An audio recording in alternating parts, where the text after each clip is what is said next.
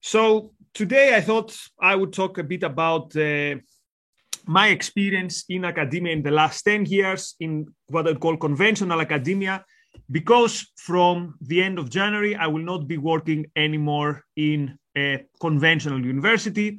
I will be working full time with the Ayn Rand Institute and with the Ayn Rand University. So I thought, as a sum up of these 10 years, maybe in terms of people wanting to know how is academia from the inside, or more importantly, if some of you might consider joining academia or pursuing a career in academia, what are the prospects? How are you going to be dealt with if you are uh, if you do not share the standard academic the, the, standard views in academia and all that stuff. So the short story is that uh, I, my career in academia did not end because of any purge or because of any canceling or because of any dramatic reason. Actually, I was uh, I'm very sad to leave my current university because, as I said in the past, it's a very good environment to work in. But since the beginning of the pandemic and uh, since I experienced uh, having geographical independence, I decided this is something that I want in my life. And uh, the prospect of being able to teach at an institution that wouldn't confine me somewhere and having to be hostage to every government's uh, lockdown or travel restriction made it slightly more appealing. So that was the one thing. And to be honest with you, I don't think that the model of the university as it is today, where you have a big theme park with uh, where the students need to pay a lot of money every year to get knowledge in a very in, in a very time rich i would say manner. Four years or three years and every year you have something like six months vacation. This can be the proper the proper model. So another reason is that i don't consider that the traditional, conventional model of academia is going to have a very long future, particularly in areas like social sciences. But obviously, the most important thing is that teaching in uh, teaching to students of objectivism is way more appealing to me. Is something that I'm way more passionate about, and it's something that gives me a career trajectory, which is something that I can enjoy. So that's the short story. So there's no drama, there's no cancellation, there's no nothing like that has uh, happened. Again, on the contrary, my experience has been quite pleasant. So what are the good things in academia? So if you consider a career in academia, what are the best things that you have to look forward to? And now all this with the caveat that it has to do with what kind of institution you work in. So I've worked in three universities University of Kent, Loughborough University, and York St. John University. My experience were not 100% the same in all these institutions. So take what I say with obviously a pinch of salt. So one thing is the flexibility that you get by working in a university, the time flexibility. Starting by the fact that in that you have again de facto six months that you don't have to be every day somewhere specific at nine o'clock. So six months you will not be teaching. So these six months you are more or less master of your own day. Or you can think about it as you are being paid to do things that you enjoy, such as your own research, and uh, or you can even work from home most of the time. Again, there are some institutions that require you to be there physically from nine to five. I think more and more we will see this disappearing. So this is a big luxury that academia has. And now, careful, I'm not saying that academics don't work or that they're lazy. What I'm saying is that this idea that half of the year your program is not the same as the program of someone who, no matter what time of the year it is, day in, day out, you have to be at work at the same time, is a big advantage, particularly if you think of doing extra things or you think of uh, using that time to expand your horizons. I don't mean use work time to do other things, but for example, in terms of research, trying new things, experimenting with new things, and things like that. So, this is something, the flexibility that I don't think you can find in any other profession uh, or in few other professions. Another thing that I found very, very useful, perhaps the most useful thing, was teaching itself. Why? Because it's one of the best exercises you can have in public speaking and public communication. And one of the most difficult, I would say. Because think about it this way if you go to talk to people in an Ayn Rand meeting or in a conference, you know that people are there because they want to listen to you. They are there because they expect something from you. They are there because they are interested in what you are interested in. This, however, when you enter a university class, your expectation should be that most of the students are not going to be interested in what you have to say. Most of the students will be on their phones, and the default is that you bore them. So you have to go against this default. So the default is uh, this is boring, but I just need to get over with, to get it done with. So you have to reverse this. You have to change this dynamic. So when you teach at the university, unfortunately, I would say, because these are the times that we live in, you also have to be a performer. You also have to be, in a way, an entertainer.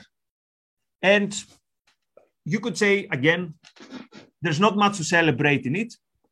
At the same time, it doesn't matter. It is a very good exercise, it's a very good challenge, trying to attract the attention of people and trying to make things interesting for them, irrespective of what context they might come from. So I think my presentation skills, my explaining and breaking down things have been uh, have been benefited from my experience at the university. So you have to come up with things like uh, exams from popular culture.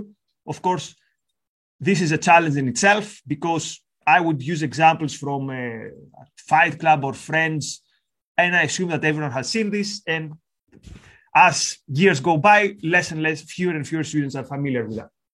But still, you have to find a way to communicate to students. So these were the two favorite things that I experienced. The one, again, the flexibility of your time. Number two, it's a constant exercise in, it's like a never ending workshop in communication skills and in what we call public speaking.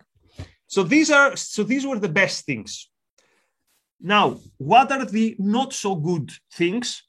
And then I will go to what I expect most are interested in, which is how does it how how can you be an objectivist in academia and not get cancelled?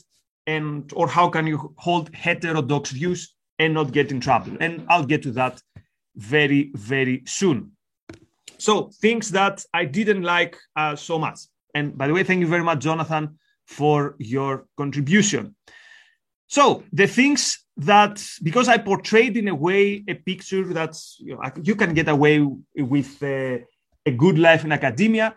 However, if you want to be really, really good in academia, so the truth is that at least for the last three, four years, academia was for me not the main path in my life. I already knew that at some point I want to do something with objectivism. Objectivism was my passion. So I tried to be as good as I could in my work, but my mind was not entirely there. But if you want to be very good and successful in academia, there's one thing that you have to do, and this is publishing. And publishing not books or not only books, but publishing in peer reviewed journals. And this is something that, particularly if you hold views that are not very mainstream, you will have a trouble doing. So, how peer reviewing works is a system which many people say, okay, I cannot imagine a better one, but personally, I find it very questionable in terms of some of its principles. So, you submit something to a journal, you submit a draft. Then the draft goes to two people whom you don't know who they are, and they have, uh, they have how to put it, they are the editors they are the commentators. So they can decide whether it's going to, pub, to be published or not. And they give you changes. There is part of negotiation, but usually it's, it's a process which is a bit soul killing. Now, this is not to say that a good editing process is not something useful. Actually, if you've, uh, uh my experience with the Ayn Rand Institute, for example, is that the editing process and the, the editorial process is the strictest that one can find. Is the strictest and, and very very very demanding. However there's a big difference. There you know your reviewers. So if Onkar Ghate thinks that something that i wrote is doesn't make much sense or if Keith Lockitch, who is very good in, in, in writing, and it's his, I know he's very good, gives me some advice on my writing, I'm going to be, I'm going to take it very, very, very seriously.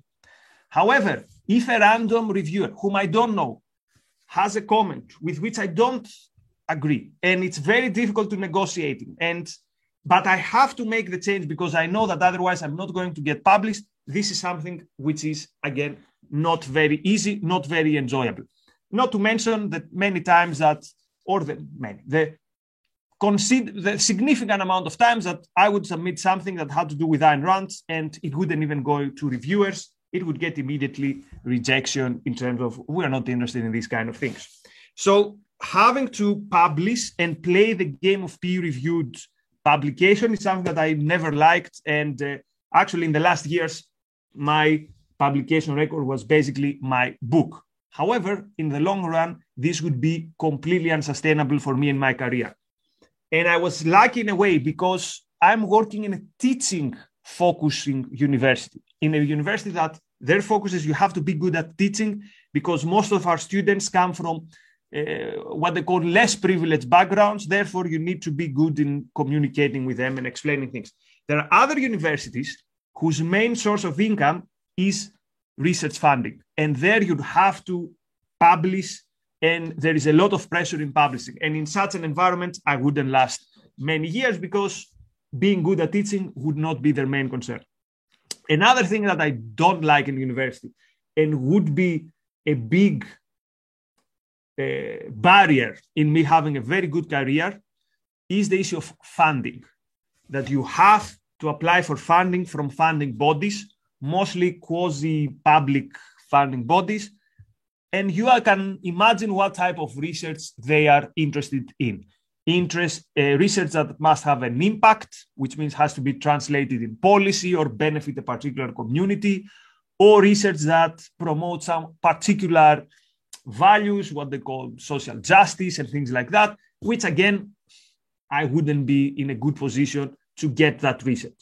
So what I'm saying with that is that my, how to put it, my ceiling in academia would be low. So my future in academia would be best case scenario. I would continue working in a teaching based university. People would like having me there because I would do a lot of work.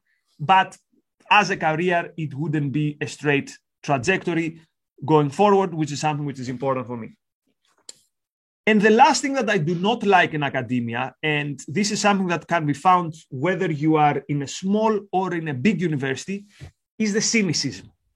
And what I mean cynicism, I don't mean that people are, you know, are bad or something, but almost everyone in academia doesn't really, really believe, in my view, in academia. They don't believe in the potential of this institution.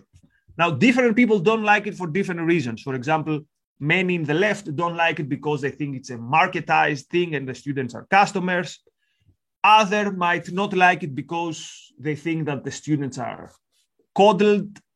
But there's a very big, there's a more and more developing uh, feeling that, you know what, here we are not very sincere with the students because we are not very much demanding of them. So we lower our standards to meet the students where they are, but not in a way that I will help you and together we will go up. Mostly, I will meet you in a lower standard because that's where we're all going to be more comfortable. And now the question is is this a model which is sustainable? So, for example, you have probably heard about uh, marking inflation, which means that every grades inflation, every year grades go up and up and up. Why? Because our standard go down and down and down. And uh, this has to do with the fact that in academia you find this cynicism. You find this idea that, well, in a way, we pretend that we have standards and the students pretend that. So there, there's there's a lot of pretending, to put it this way. So you know that most of the students are not very interested in what you have to say but and i know that this might be unjust to many students but again talk to any academic you will hear more or less something like that that well the standards have gone down but hey what can we do and i don't like this hey what can we do so that's why I look forward to being in an environment where if I see that there needs to be change in something, I can initiate that change. And I'm looking forward to this being my experience with the Ayn Rand University. And no, obviously, I'm happy to answer any questions you have about uh, about academia. So these were the things that I don't like. Now, what about the issue that puts university in the news usually, and it is this uh, supposedly suffocating environment, suffocating intellectual environment. Now, I have to say that uh, I didn't face problems with that. There was once only an issue, and I was only indirectly involved. So, uh, in one of my previous institutions where I worked, uh, we had to have a yearly lecture, yearly sociology lecture, and the person who was invited was a feminist scholar. Last minute, she had to cancel. She had some uh, personal problem, a conflict in her schedule, something like that. So we end up without uh, without a speaker. So I invite my mentor Frank Furedi and one member of staff, probably because Frank Furedi is not very popular among mainstream academic circles. They thought it's gonna not be it's gonna be a problem for the students, so they bypassed me and they went straight to the admin leadership and they said or the student service and said it's going to expose students in danger I, I, something like that not a not a, but they use this admin this bureaucratic language to say that he's not a good speaker anyway even that was a relatively mild problem because i stood my ground and said look uh, i think he's a very good scholar his publication record speaks for itself and uh, if you don't want him, you tell them yourselves and you tell them why you don't want him. And there was this reasonable discussion says, look, uh, is there going to be a problem? No. He, he's not someone who's like, a, uh, you know, a provocateur. No, he's a serious scholar. Okay, we'll have him. And that was it. So it was a mild annoyance. And again, even and even the colleague who created this uh, this uh, who made the complaint didn't know that it was me who invited him. So there was it was nothing personal. So you will find these things because if you work with many people who share a different point of view, statistically, some of them will be uh, might be a bit unpleasant every now and then, but nothing major. And I think what saved me from further problems was mostly that I was very, very open for from the beginning about my views. So when I was applying, for example, to Loughborough, I put in my cover letter that uh, I'm very proud about my extracurricular activities, which was uh, which included being in the organizing committee of the Battle of Ideas, or that uh, in my publication, uh, in my list of application, in non-academic applications, I would have spiked online. And the point is, you th- then you cannot be surprised and say, Who is this guy? When you hire me, you know who I am. Uh, I'm good at my work. Therefore, you will not, uh, you will not, you should not act surprised if you find out that in one of my tweets, I retweet Claire Fox or whatever else might get someone in trouble. And of course, once I once I started being involved with the objective movement, it was again in my CV and in my cover letter, or everywhere in my social media. And I think this gave me a protection. The other thing that gave me a protection is that I had many intellectual friends who could make a lot of noise if something would were to happen to me.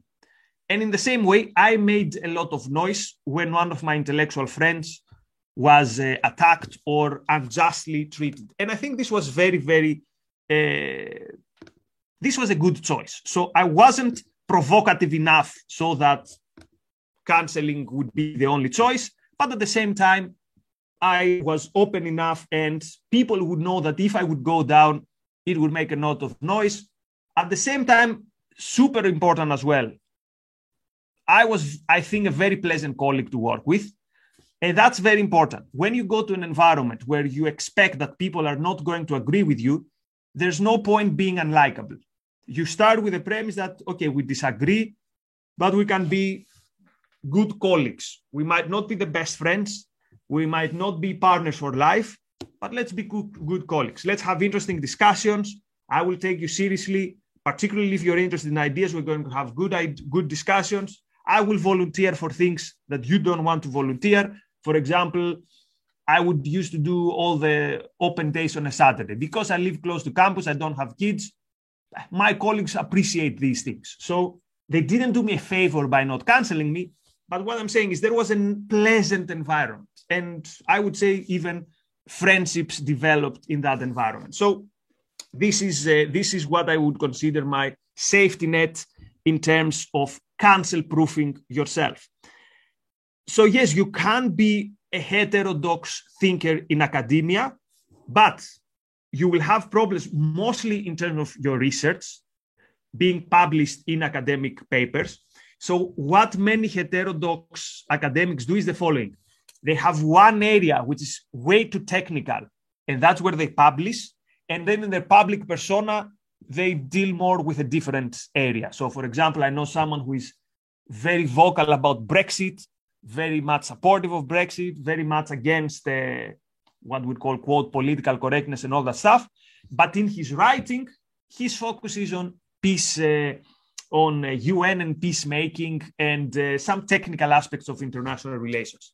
Now, you cannot have this double persona, maybe for your whole career, or I don't know if it will work. But if you are in a teaching focused university and if you're lucky enough that your colleagues are decent people, and uh, if you are open about your views, and it's open that you have nothing to be ashamed about, and you know what you're talking about, so people know that if they go against you, you can defend your position with conviction. Then I think, yes, you can have a career in academia. But can you have a career in a big university and uh, can you get funding and can you get research? This is where it is going to be more and more difficult. So that's that's the that's the main point that I had about these 10 years in academia. What I expect more in my new academic environment, because I see the Ayn Rand University as an academic environment, is first and foremost having high expectations from students. This is something that I'm really looking looking forward to, not patronizing students. And this is something that I experienced as an Objectivist Academic Center uh, student myself. I remember the orientation leaflet, the orientation PDF says, you will be marked not in the way you are used to be to get marked maybe in the times we live in academia. That was a that was a message. It wasn't meant this, it wasn't used with these words. So I finished uh, first in my class most of the years. However, the first time I got a five out of five, for example, in my assignments was something like four or five months in. So I like this. I like that the student knows that you take them seriously, that there are expectations, and that by pushing them a bit more, you are actually helping them. You're not uh, you're not harming them. This is something I really missed in academia. I liked motivating students, but I could not slightly try to push them outside of their comfort zone because of the because of the whole culture and ethos of university. That would be uh, that would be impossible. So that's something I am actually looking forward to. So I'm not particularly I don't particularly see myself as making a career choice. I'm actually seeing myself jumping to the bandwagon, which is the future, which is smaller and more uh, condensed, more bootcamp like uh, providers of knowledge. Of course, I will miss the face to face teaching, and uh, in every occasion, I will do it in seminars or things like that. But I have to say this face to face teaching is much, much more direct and obviously more uh, beneficial both for the teacher, for the teacher and for the students than Zoom. But if if your teachers are going to be Onkar Ghate and uh, Aaron Smith, it's better to have them as teachers and work through Zoom rather than again being in an environment where you are not uh, you are not excited. Thank you very much, Bonnie, for the kind words. So my module in January is called the Road to Critical Race Theory. It's a module which is open for uh, OAC students, for the uh, for students of the Objectivist Graduate Center, for the junior fellow level members of the, uh, the, the, the, of the Ayn Rand Institute, but also for auditors. Uh, I haven't got yet uh, the, the, the public campaign for this module is going to start this week. So I will let everyone know very soon where they can apply if they want to be an auditor. There's a price. It's uh, hopefully it's a prize that uh, some people can get. Uh, I think uh, scholarships and things like that. But you will have to discuss this with the with the organizers. So the module starts in January and it's called the Road to Critical Race Theory. Starts from the Frankfurt School and it deals with terms like postmodernism, post-structuralism, the environmental movement, feminism. So, what are the sets of ideas that have led us to from the 1960s to critical race theory? And Bonnie's question also brings me uh, to mind another point which is very, very good in academia, which I hadn't realized till now. It's an excellent training in having to understand ideas that you don't agree with. So if I, when in most years I had to teach Marx, Gramsci, uh, Marcuse, environmentalism, I started my teaching career by teaching a 24 week course in environmental social science. So when you have to do all these things, or I had to negotiate in, in a previous university, the negotiation was I will teach Judith Butler if you allow me to teach Nozick. And they said, yes, sure. So I had to read uh, Judith Butler, I had to read Foucault. So this is something else which is good. It's it's it's like you constantly play away games and away games in uh, in uh, difficult uh, conditions that you have to you have to you have to work hard to understand these things and you have to also to work hard to in a way to prove yourself. Because if everyone knows that you hate uh, know, that you don't like marx and you have to teach marx you have to be extra careful and you have to take yourself extra seriously so that you are precise that i'm not uh, strawmanning anyone here. I'm putting my best effort to explain to you what marx or what judith butler or what uh, the frankfurt school said so this was very good training okay so these were my parting thoughts let's say from the academia uh, from from conventional academia. And I hope that uh, the Ayn Rand University, which is again the, the new educational program of the Ayn Rand Institute, which is a continuation of the Objectivist Academic Center, I hope that people will see it in the future in the way they saw, for example, something like Uber, the thing that changed an industry, an industry that was in decline. And it was in decline first and foremost because of the lethal poison, which is cynicism, and the lethal poison, which is, well, the struggling, which is, well, what can you do? It is what it is.